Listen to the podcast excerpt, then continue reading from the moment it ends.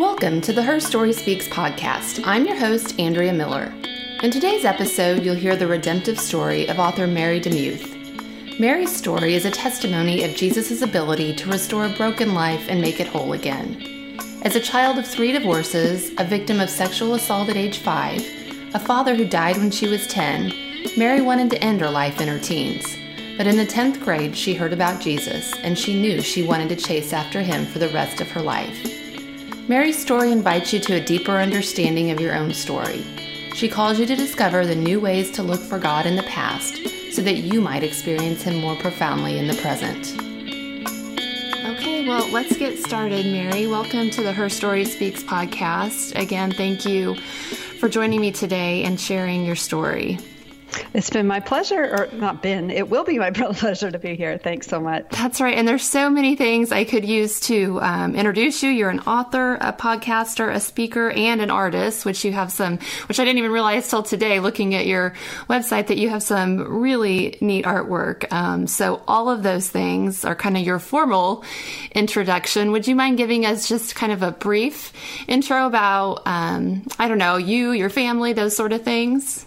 Sure. I live in Texas and I've got three adult children, um, a very dysfunctional chocolate lab, and a little black kitty cat, and a husband. And the husband's been around for 29 years, so we're excited about that. Wow. And uh, we both work from home. I'm a full time author and speaker, and um, yeah, I like to garden and I love to cook. And uh, as you mentioned, I also love to paint, which has been a lot of fun lately. Yeah, and I I wonder too is the if the painting was part of your probably your therapy and the road that you've the journey that you've been on to healing. Um, actually, no, it's no, just okay. something I've picked up recently, and uh, I decided to do uh, one piece of art every day for Lent, and I started that about four or five years ago, and it's just been every year. That's what I've done to kind of commemorate the life and the death and resurrection of Jesus. I love that, and at the end of the show, we'll list where you can um, people can look at your artwork and purchase it on Etsy if they're interested. But there's some definite neat pieces there for um, framing and hanging. So, well, we'll get back um, to that, but let's go ahead and start with your story. As I mentioned, you're an author and you have 30 plus books, correct, that you've written? Yeah, my 40th comes out. Oh my goodness. August. Wow. the craziest thing? That I need to update that on my site. Okay, yeah, because that's what I saw on your site that it said yeah. 30 books. So I and I am ex- I've read a couple of them this last month and I am um, definitely looking forward to reading more because they're all I want to say all very different. There there is fiction and nonfiction. Um, so they're different but along some similar themes, right? That's true. And um, I started off my journey a, as a writer as a full, just a novelist. I um, only wanted to write stories. And um, through a series of events, God just kind of opened the door for me to write nonfiction. And now I write more nonfiction than I write fiction, which kind of cracks me up, actually. It's interesting how that works out. Yeah. So, what was one of your first nonfiction? Was it Thin Places, your memoir, or no?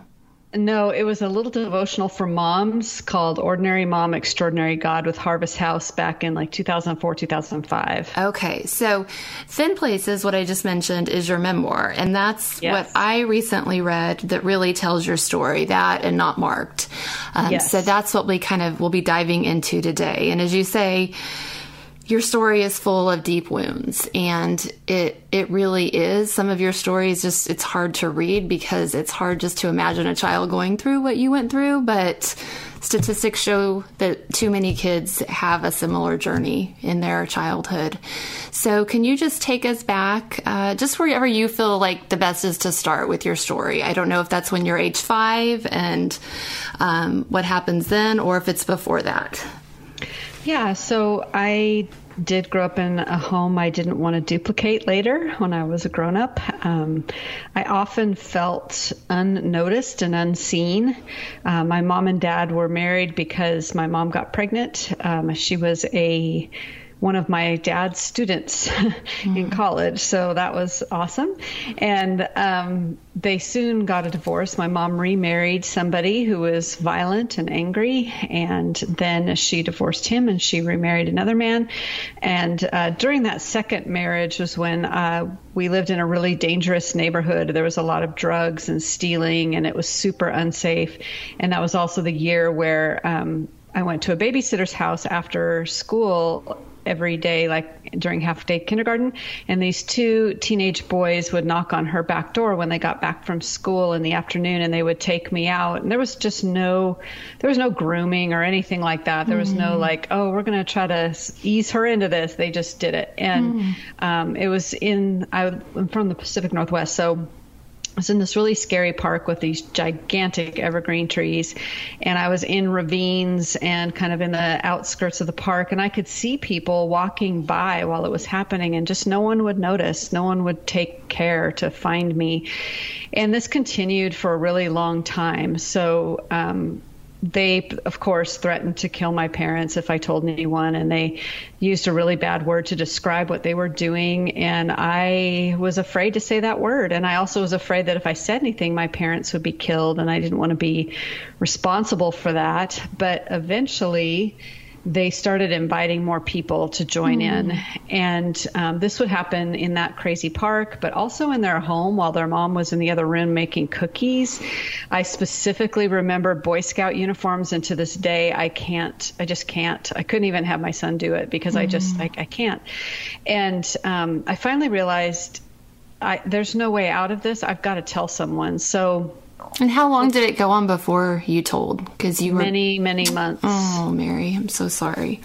Yeah, so this was most of the kindergarten year that this went on, and then I finally told my babysitter and it's odd to me that I told her and I didn't feel safe telling my parents, which kind of shows you the kind of home I was raised in. Right. Um, I was more apt to tell this woman who really didn't like me and was a chain smoking, angry woman who kept pushing me out into the clutches of these boys. I felt more safe telling her than anybody else in my life.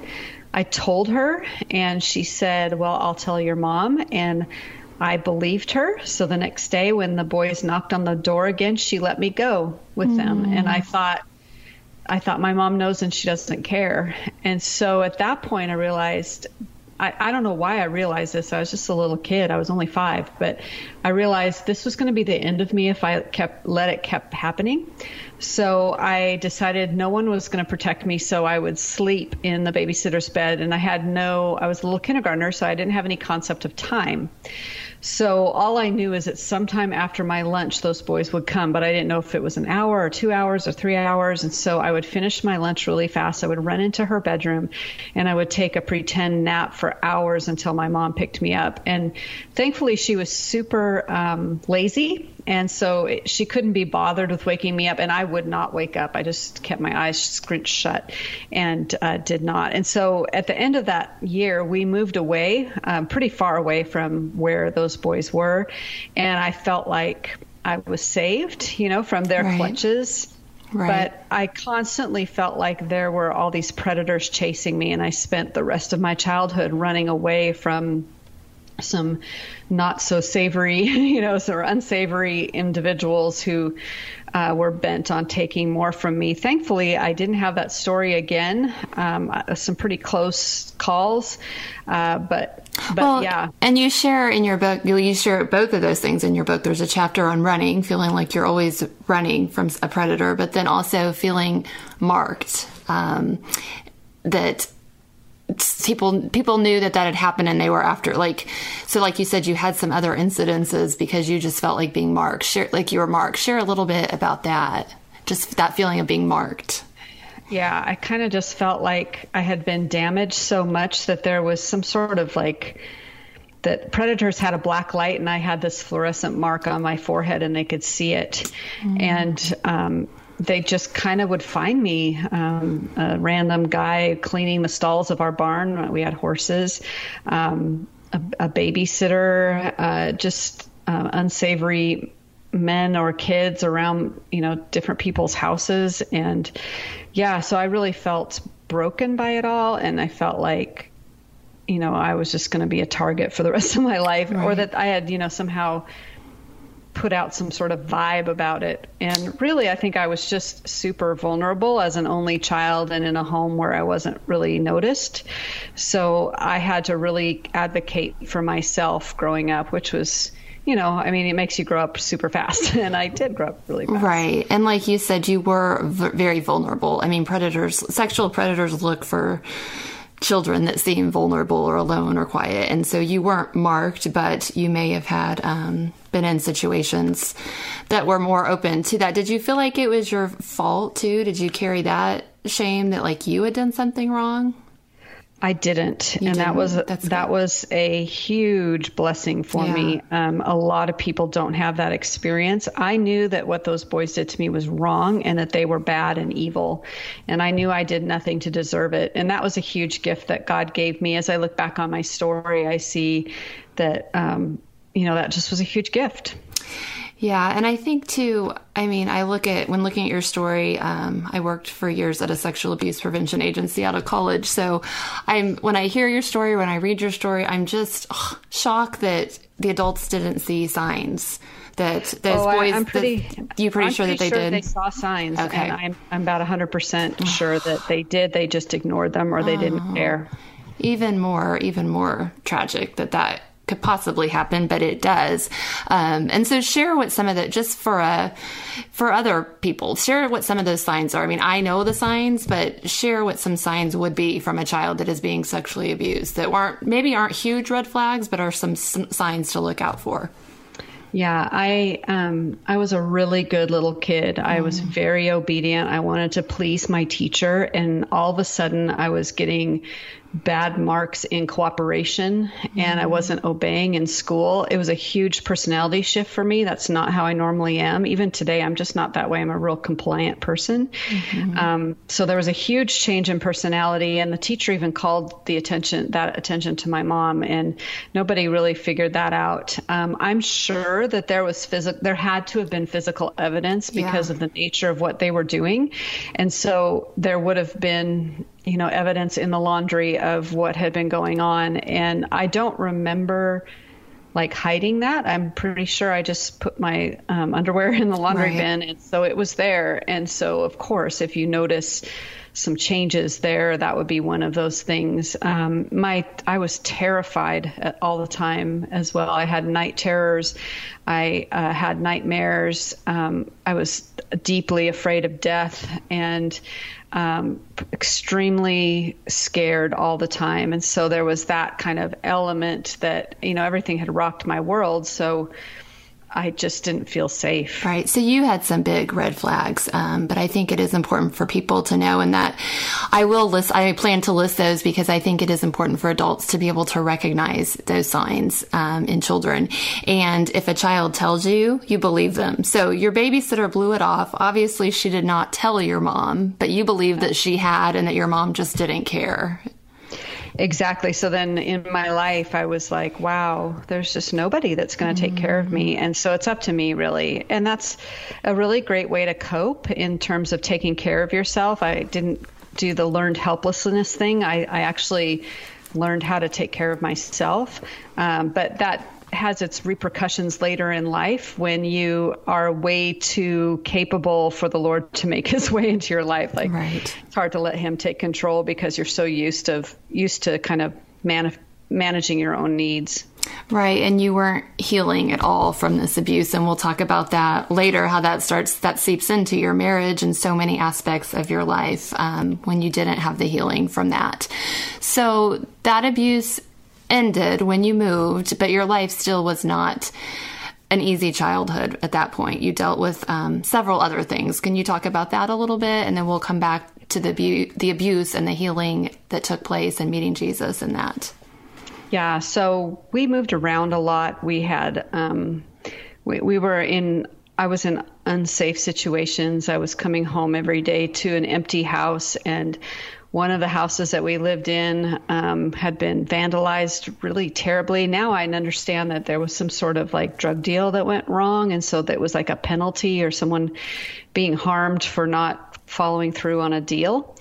Um, so that was scary. It was really, really frightening for me, and um, I, I, I just yeah, I mean, just the moving around and trying to make new friends was also really hard for me. And then when I was 10 years old, um, I was at um, in fifth grade. I got a call down to the office, and as I was walking down the hallway, I remember the pattern of the bricks on the wall, which is super weird. I recent I went back there, not recently, but a while back, and it was like, oh yeah, those are the pattern. That's exactly what I remember.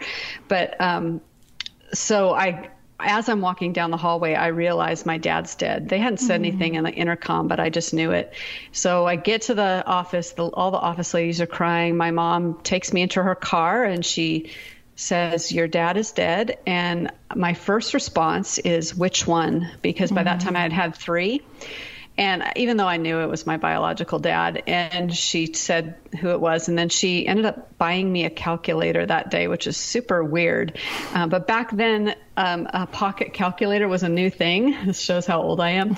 And nobody had one. And so my mom, to kind of help me with my grief, I guess, she took me and got me one. And so uh, you know, in the book, I think I said something like, I was the only girl in my fifth grade class with a calculator, but no father. Mm. And so that was hard. yeah. And I mean, it just shows too your own mother how wounded she was. Like, she didn't know how how to comfort you and be there for you but that is what continued though to be so hard for you just feeling like she didn't care, you didn't matter as you grew up because she pretty much did not even acknowledge your grief in that and kind of told you to move on and don't be upset about it. Exactly, and that that continued for um, you know a few more months, and I would cry myself to sleep, and my mom would come up to my room and tell me to stop crying, and that I should be over it by now, and and it was just I learned how to stuff, you know, you learn right. how to like not be too pain, you know, full of pain because people just can't handle it. So I learned that, and that was not easy. So then you get into your teen years and you talk about how that you you struggled with porn, you were suicidal, you looked to material things to fill you. You had all of those things that you were looking towards, right?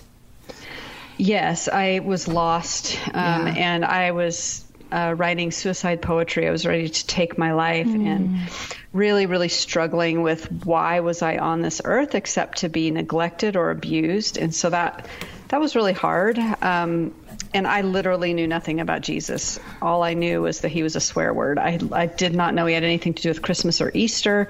I knew zero. That's what I was going to ask you because you don't yeah. talk about him in the book until you're introduced to him. So I didn't know if that was something kind of woven in your childhood at all. But no, you knew nothing about Jesus literally well i had one experience in like the fourth or fifth grade maybe it was more towards sixth grade where my grandmother who never goes to church said that i had to be baptized mm-hmm. and so in order for me to be baptized i had to go to this church and I had to go to Sunday school one time. And so I remember going to that Sunday school class and loving it and asking my mom, please let me go back to that Sunday school class. And they, you know, they, it was a sprinkle baptism. So they did that. And I remember at the party afterward, my uncle came up to me and said, well, aren't you happy you're not going to go to hell now? Mm. And I thought, well, I didn't know what hell was. It sounded pretty bad. And so I felt better that okay well i just got my get out of hell free card that magic water. Um, but i didn't know what it meant and i didn't know anything about it. But i did still have that longing to go to church and just i, I remember begging my mom please mm. let me go mm. back. And she she did not want me to do that. So that didn't happen because you know as a little kid you don't have any control over where you go or anything like that. Right. So then at 15 though some, someone invited you somewhere. Tell about that. Is that 15 is when that happened yeah, I was about okay. 14. Okay. Um, and I was a ninth grader, and uh, yeah, 14, 15. And okay. um, someone invited me to Young Life. And uh, it was a friend of mine who'd had a really hard story. And she said, You know, I think you'd really enjoy this. There's a lot of like goofy stuff that goes on, and, and there's really great kids there, and you'll have fun. And I thought, Okay, that's fine. So I went, and it was goofy and it was fun. Um, there was music, but at the last 15 minutes of every club, they would talk about Jesus. And every time they did, I was ready. I was so ripe. I was mm. ready to jump into his arms. And it was uh, it took about a year. I went to a weekend camp um, up there in the Northwest, and I heard the gospel from A to Z. And interestingly enough, um, the moment that I met Jesus, um, I went outside to pray, and it was nighttime. It was dark, and I sat under an evergreen tree, which mm. I didn't realize at the time, but it was pretty symbolic of the, my greatest violation was underneath yes. these giant evergreen trees, and here I was under another evergreen tree, praying and asking God to please take care of me. So um, I'm. Uh, I, am so grateful. I'm just so grateful that and I was with, able to meet him the symbolism there is incredible. So, would you consider that, and that's what I wanted to touch on too, is the title of your memoir is Thin Places. And you just describing that moment, that is a thin place, the evergreen tree, but then you meeting Jesus under that evergreen tree. Can you talk a little bit what you mean about, like I just said, but just a little deeper about what you mean with the thin places, the title of your book, and what you share throughout your book, the different thin places? Yeah, so that's a um, that's a Celtic term that means a place on earth where the presence of God is is tangibly felt, mm. and what they mean by thin places is um, these are like s- specific locations, like geographical locations, where the veil between heaven and earth is really thin. You can almost see through and experience God in that place. So I use that as a metaphor in the book of just the times in my life where God came near. And yes. a lot of those are not like awesome times. Yeah. God came near in some of the most desperate times of my life. And um, I'm so grateful for that. And that's what I love about your book. I mean, you're brutally honest just about those really hard times where it could be really hard to see Jesus, but he uses those times for us to grab on and feel close to him. And um, the symbolism I love with that evergreen tree. So you accepted Jesus then, and then did your life change? Was that a gradual? I mean, I'm sure your mom wasn't so accepting of that, and you're still living with your mom. So how did that? How did your life go after that? Yeah, I was one of those like junior Billy Grahams the moment I became a Christian. so I was like, I was going to save my mom from hell. Right. so I went home and I talked to her about Jesus. I started crying. You don't want to go to hell, do you, mom? You know, just all that stuff. and she really did not share my zeal for Jesus, and, uh, to put it mildly. Um, she, at that moment, uh, something happened between us. We never had a good relationship, but it became really bad at that moment. And mm-hmm. there was just this kind of spiritual darkness uh, and kind of spiritual warfare that happened from that moment on, uh, where she just did not want to know anything about that. She was convinced I was in a cult. She was upset and angry. And, you know, it's kind of weird because most parents would be like, well, cool. You know, right. You, you know, and a lot of like Christian parents would be like, woohoo, that's right. awesome. My mom was really mad. And so immediately when I told her the persecution began in my own home. So mm. I have a mm. huge soft spot for people around the world who, um, meet Jesus like maybe in a Muslim setting or something or a Hindu setting and they become ostracized from their families because from that moment on it was not easy. Now I wasn't killed for my faith or anything like that, but it did give me a very high um, empathy for anyone that that their decision to follow Christ would affect their family relationships. Yeah, I cannot even imagine because your mom is the one person you should be able to go to and get that encouragement and feel safe. So, did that put a damper on your faith or did your faith continue to grow in the Lord? How did you sort that out as a young, as a teenager? Uh, thankfully, I think because I'd been so radically loved and radically saved by Jesus, and I was so hungry for Him, it did not um, dissuade me. It just caused me to run to Him even more. And I did have some good people in my life. I joined a church right away, and um, the Young Life uh, leaders also had campaigners, which is like a discipleship Bible study. So I had some good leaders in my life who helped me to grow in Christ, and I, I really grew fast and. Um, and just I was just so excited about Jesus. So it actually didn't affect it negatively, negatively, which is which is good. And again, showing the importance of adults that are in teen ministry and the leaders for children that don't have that support at home that that literally is what kept you. And i mean the one person inviting you to young life and then your leaders just encouraging and supporting you was life changing for you. So at that point yes. had you ever had you told anybody else about your sexual abuse? Because okay you're saved you're a new creation in christ but you still had not healed from the sexual abuse. Had you told anybody about it at that point um, only after I became a Christian was I brave enough to tell anyone. So that was a silent secret for 10 years. Wow. Um, and I did, oddly, the first person I told was my mom. Okay. And uh, I was not believed. And so mm. I had to tell the story about seven or eight times to convince her that it was true. And I was so desperate to be healed from all of it that. Um, I I had I needed her to believe me. And when she didn't, I still needed her too. And so right. I just kept at her and finally she got it. And, um, but unfortunately her, uh, and, and I think it was a good solution and on the surface, her solution was to try to find me counseling, which would have been good. But I was so brand new in the, in the faith that I was terrified of having, a non Christian counselor who might steer me away from Jesus. And so right. I just didn't avail myself to that at that time. But I think her intention was good. I think she finally realized what had happened. And then I also shared eventually, um, about a year later, with some of my young life leaders or my, you know, whichever youth pastor that I had, because um, I, I desperately wanted to get well. I didn't want to have this be my story for the rest of my life. And I was deeply broken. I was terrified of guys. I was. I would have this pattern of a boy would like me and I would I would be desperate for that boy. I'd write his name on notebooks, you know what you do in seventh and eighth and ninth grade, mm-hmm. tenth grade. And then he would like me back and then I would retreat and be terrified. And um, I just I I couldn't have a relationship with a guy. I was just petrified and and um, completely immobilized by it.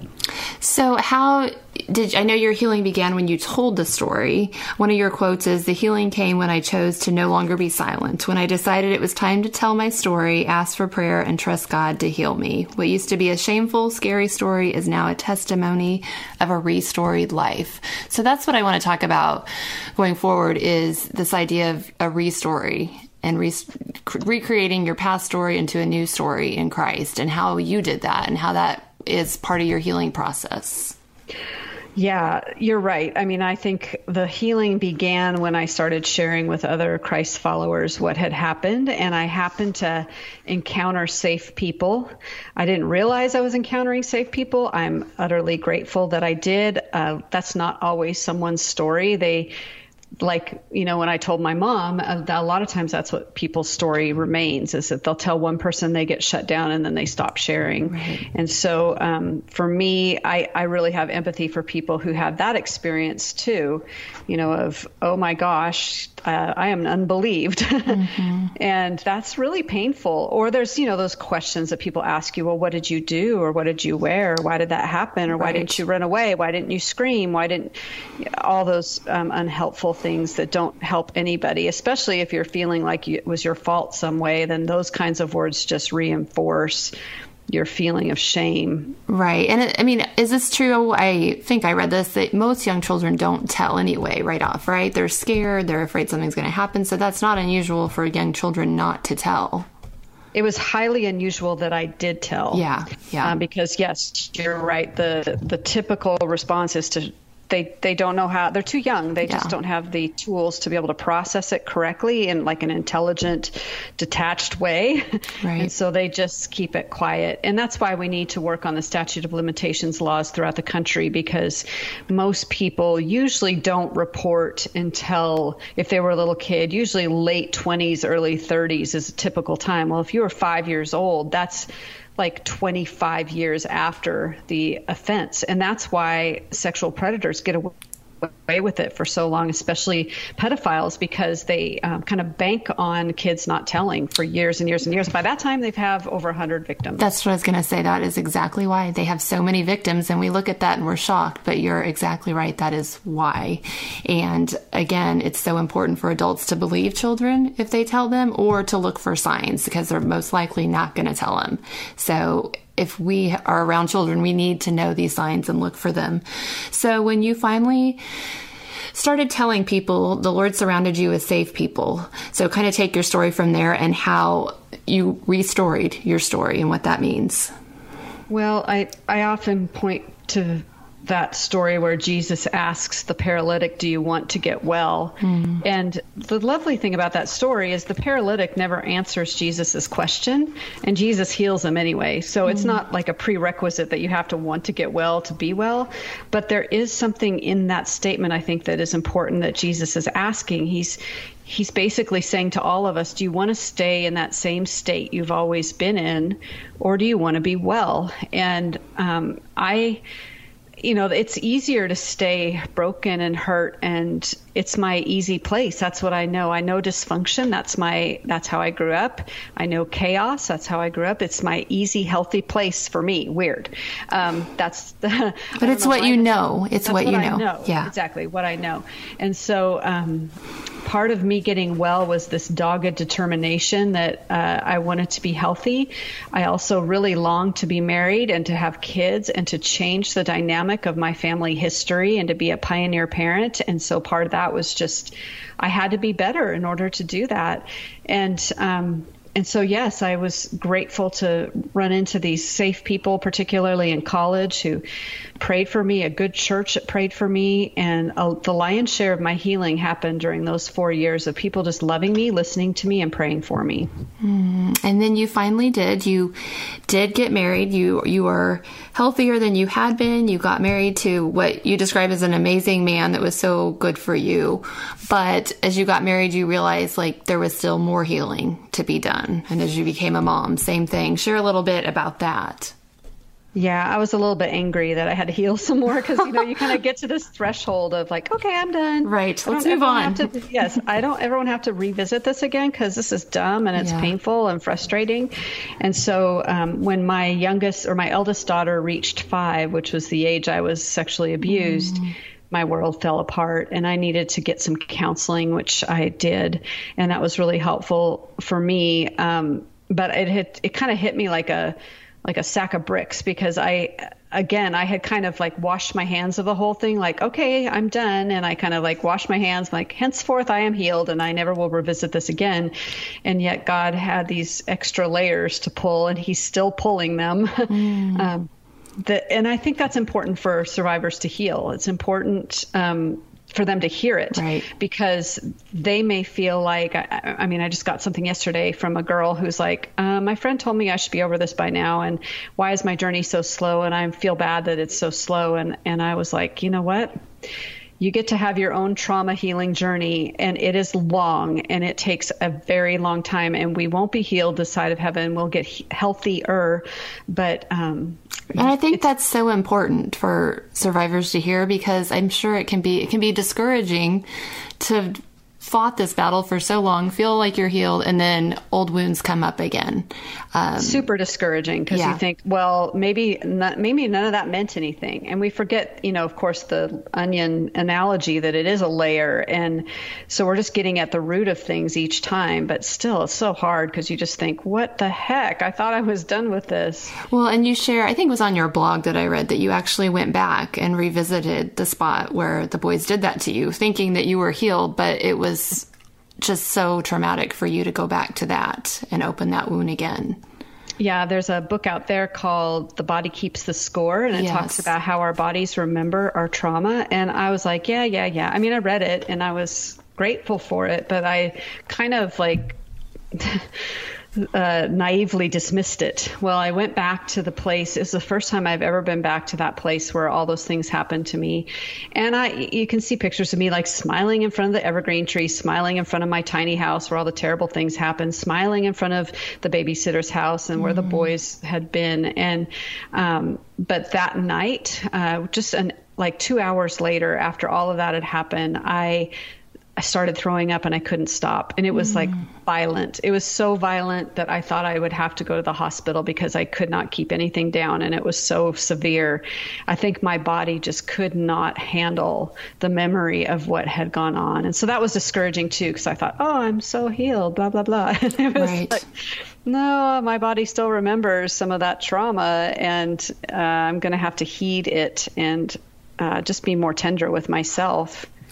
And it's it, it is an ongoing process. Like you said, this side of heaven, we're not going to be completely healed. I mean, we are such works in progress, but the Lord is there for us through every step of it if we let Him. How how did you make sense of your relationship with the Lord during this? Did you question like where? Because that is my hardest thing when I talked to or around or when I worked with sexual abuse victims long ago after college when I like I said when I worked there after college like that is one of the hardest things for me to understand or understand with God like why these children are not protected. And how did you wrestle with that yeah, of course I wrestled with it and I still do yeah. um, because it's a big question and I don't think it has a simple answer. Of course, I can go back to having good theology and knowing that a God who loves us is a God who gives us free will, which right. means that he gives good people free will and he gives bad people free will. And some people's free will is to abuse children, and that is awful. Mm-hmm. Um, and I I don't, you know, people will say things like, oh, well, he was there when it was happening. And I'm like, well, yeah, I know God was he's everywhere. So of course that makes sense, but it's still hard for me to wrap my mind around it. As a good parent, if I knew that that was going on with my child, I would rescue them. Mm-hmm. And so and I and I'm not all knowing, but God is. And so I don't have an answer to that. I'm holding it in tension and I understand that there will be justice in the end. And when we get to that point where every knee is bowed and every tongue confess that Jesus is Lord, everything is going to be made right. It may not be made right on this earth, and I cannot make my healing dependent on whether there's justice here on earth. I have to trust that the God of justice will enact his perfect justice and vengeance um, on the other side. And that does bring me a lot of hope. It doesn't help in the meantime, but I can look forward to that and know that my God does love the innocent and he does protect children. And in the end, nobody is going to pull the wool over the Almighty God's eyes. He will um, pay people back for what they've done. Yes. So I would hate to be a child um, predator. I would hate to be an unrepentant pedophile because. Um, if if you know, right. let me just say, it's not going to go well for them. Right, absolutely. You're you are hundred percent correct. We can't get our minds around this on earth, but we know Jesus. They will they will answer to Him, and I think we can't we can't just keep wrestling with that. We just have to know that they will answer to him and that God's love for us. And I think your passion with people having this the restory of finding Jesus in their story is another answer to that question of it doesn't end there. Jesus comes along and redeems our story and the awful things that happen to us. So part of your story and your healing is also writing a letter of forgiveness to the boys. Can you talk about that? You put that letter on your blog, which is so powerful. Tell me a little bit about you getting to that point to being able to write that and share that. Right. So, you know, first of all, before I even talk about that, I just want to tell any listener out there you get to have your own forgiveness journey in your time. Don't let anyone tell you, well, you should be forgiving by now or you you need to forgive and move on and because it's such a highly personal journey and it's really hard to measure because there were times where I was, you know, 16 years old, a new Christian, and I was making these broad declarations. I have forgiven everybody, mm-hmm. but I had only just begun that journey, and um, and so it wasn't until you know just a few years ago I was able to write a letter like that where I I was able to say I forgive you, but in the letter, if you read it, it's still full of the pain. I don't right. forget. I can't forget what they've done. They've ruined a part of me that will never be taken back or gotten back. And so that letter was not. Um, it wasn't touchy feely like, oh, I'm so much better now, and I forgive you, and that's awesome. It's more like sin is bad. enacted against me harmed me. I have chosen to chosen to forgive sinners because I am a sinner forgiven as well. Um, but it doesn't mean that I won't struggle or suffer. Right. Yeah. You you very you're very honest in that letter about them hurting yeah. you. Um, and like you said, that doesn't you doing that doesn't mean every survivor has to do that. We they all we all have our different paths of healing. Yes. In that journey. Um, and so, one of the other things I want to touch on too, there's so many parts of your stories, and I am looking so forward to reading your other books because you do have just so, so much knowledge about mothering. And one of your issues that you had was just if you were going to be a good mom. And yesterday, I actually listened to one of an old podcast you had done on the God Centered Mom podcast where you share with her how you just really really question like if your kids even knew that you loved them and if you were ever going to be a good enough mom. And I'll tell you, it was a story. It was a podcast I needed to hear yesterday because mm. as mothers, I think we all really struggle. This just last weekend, I was telling my husband, I am just an awful mom. Like I am not a good mom. Like, so I appreciated so much your honesty with that. And can you just share a little bit about that part of your story as being a mom and being a good enough mom?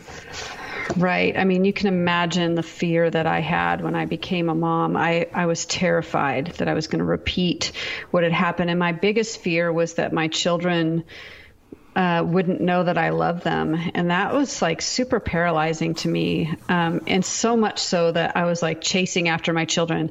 I love you. I love you. I love you. And they were yeah. like, Mom, stop it. Mm-hmm. and just constantly worried that they would know that. And I had a couple things happen that really helped me. One was, um, I had a friend come and visit me from another state while we were first moved to Texas. We're actually from the Seattle area, but we were in Texas.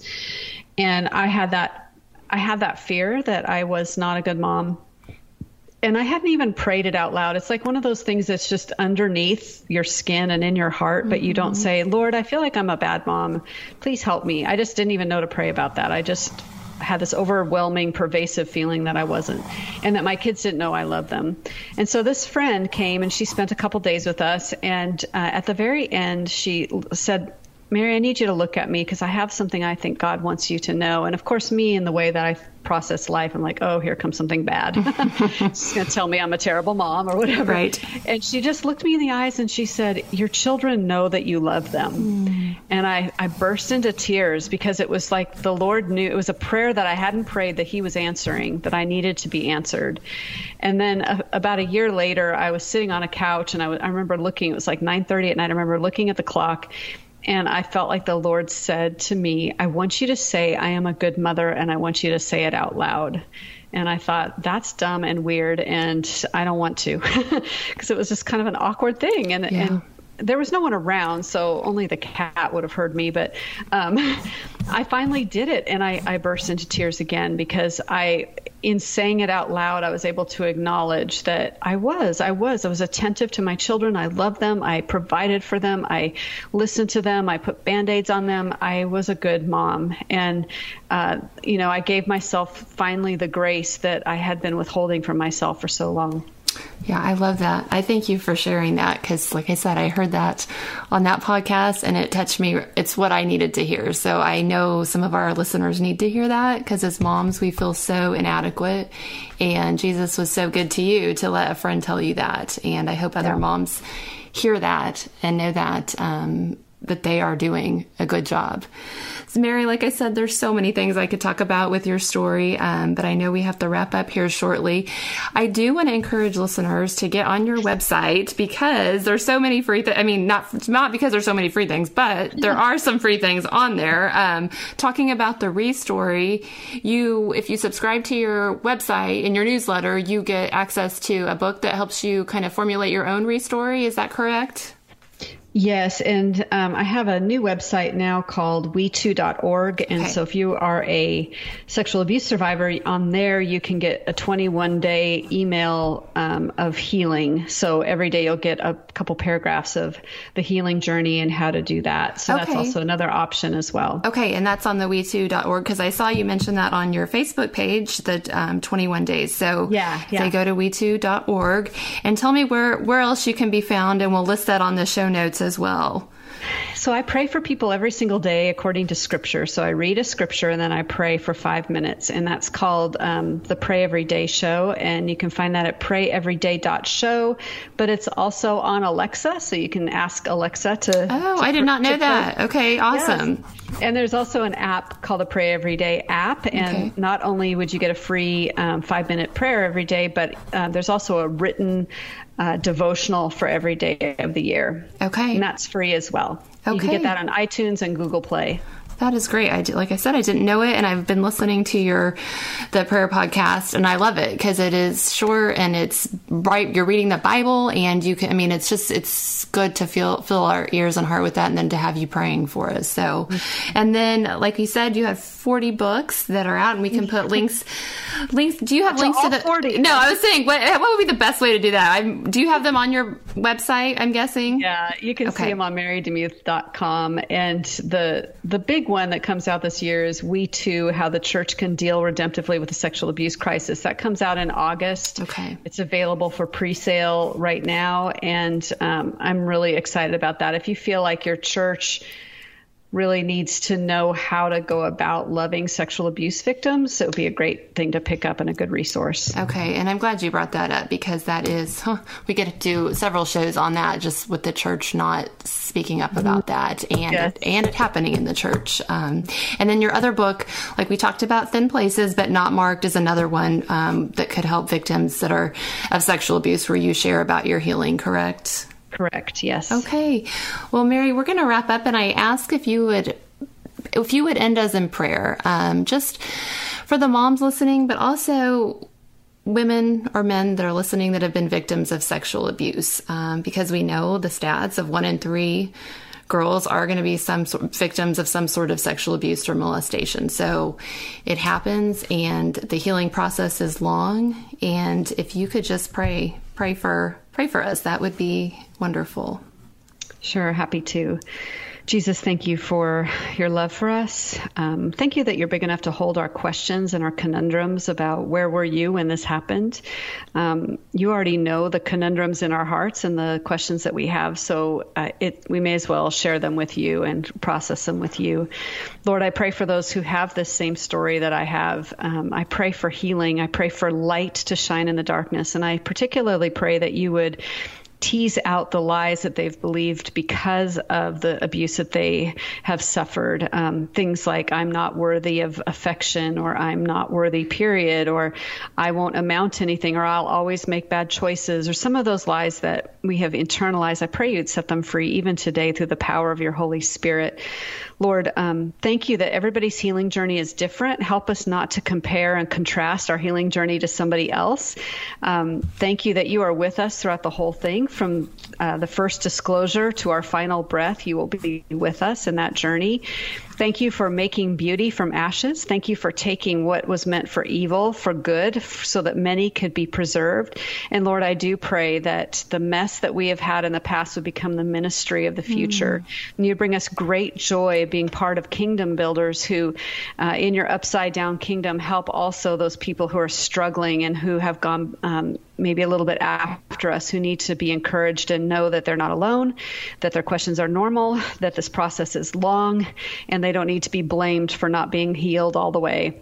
Lord, thank you for the mantle of ministry that you're going to give every person that's listening today. And I praise you and thank you for going to the cross, taking on sin and shame and infirmity and all of those things so that we could have um, a wildly beautiful relationship with you. I praise you for that, and I'm utterly grateful and thankful in Jesus' name. Amen. Amen. Thank you again, Mary. You've been just a blessing to get to talk to today, and I just appreciate you sharing so openly and honestly with us. It's been my pleasure. Thanks for having me on. Mary's story of child sexual abuse and rape is not an easy one to hear. Unfortunately, statistics show that one in three girls will be the victim of sexual abuse before they turn 18. If you're an adult, please believe a child if they tell you about abuse and report it. As we mentioned in the show, there are signs to look for, and I'll list those on the show notes to Mary's episode at herstoryspeaks.com. If you yourself are the survivor of sexual abuse and looking for healing, I highly encourage you to look at Mary's website for her free resources to start the healing process at marydemuth.com or the show notes to Her Story Speaks. Thanks for listening to this episode of the Her Story Speaks podcast.